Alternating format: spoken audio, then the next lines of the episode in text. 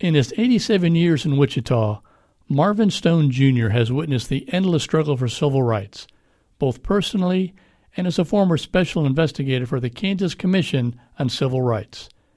For this month's In the Mix, Stone talks about the recent killing of George Floyd, his early experience with police, and dealing with racism.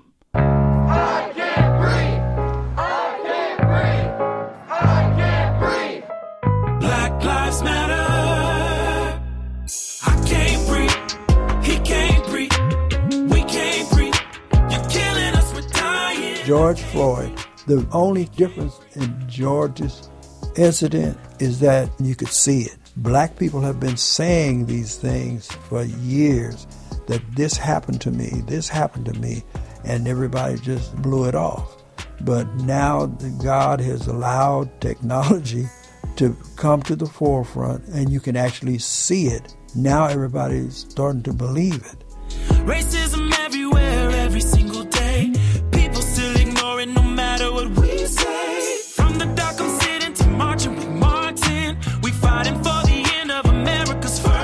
The incident I remember is when I was eight or nine years old, going to the grocery store, and outside the grocery store there were two policemen sitting in the car.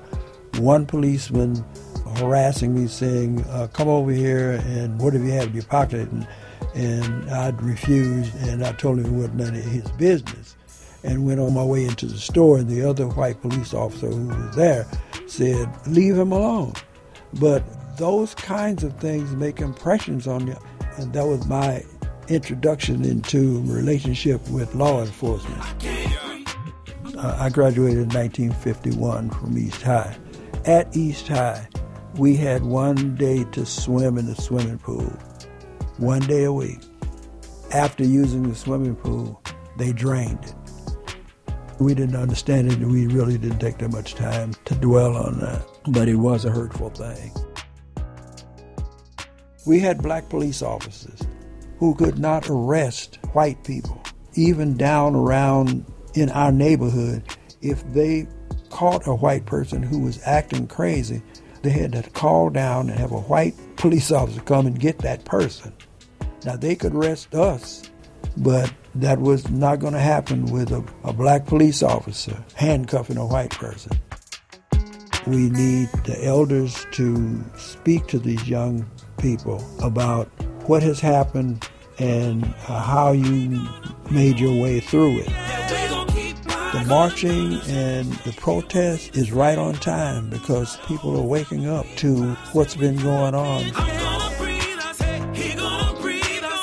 We just need equity. In the Mix is produced by Carla Eckels.